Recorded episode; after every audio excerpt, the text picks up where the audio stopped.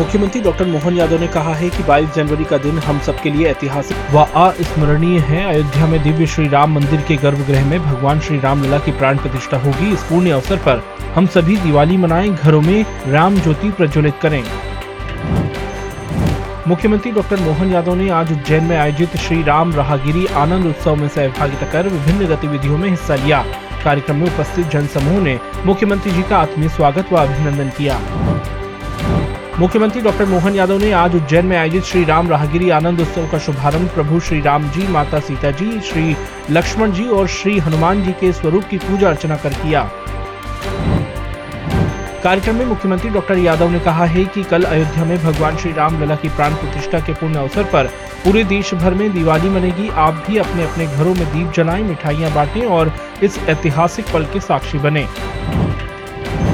मुख्यमंत्री डॉक्टर मोहन यादव ने कहा है कि हम सभी का सौभाग्य है कि कल अयोध्या में दिव्य और भव्य श्री राम मंदिर में प्रभु श्री राम लला की प्राण प्रतिष्ठा होगी। मैं खुद श्री राम राजा मंदिर ओरछा में आयोजित विशेष आयोजन में सहभागिता करूँगा।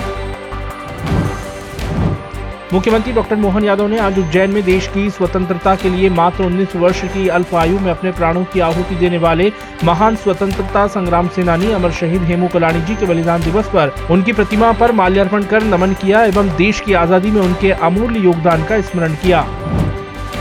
मुख्यमंत्री डॉक्टर मोहन यादव ने आज उज्जैन में आयोजित रंग संग ड्राइंग एवं पेंटिंग कंपटीशन कार्यक्रम में सहभागिता कर प्रतिभागी कलाकारों का उत्साहवर्धन किया।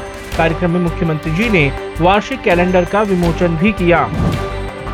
मुख्यमंत्री डॉक्टर मोहन यादव ने आज उज्जैन के सांदीपनी आश्रम में स्थित भोलेनाथ मंदिर एवं प्रसिद्ध श्री मायापति हनुमान मंदिर में पूजा अर्चना कर प्रदेशवासियों के मंगल एवं कल्याण की कामना की।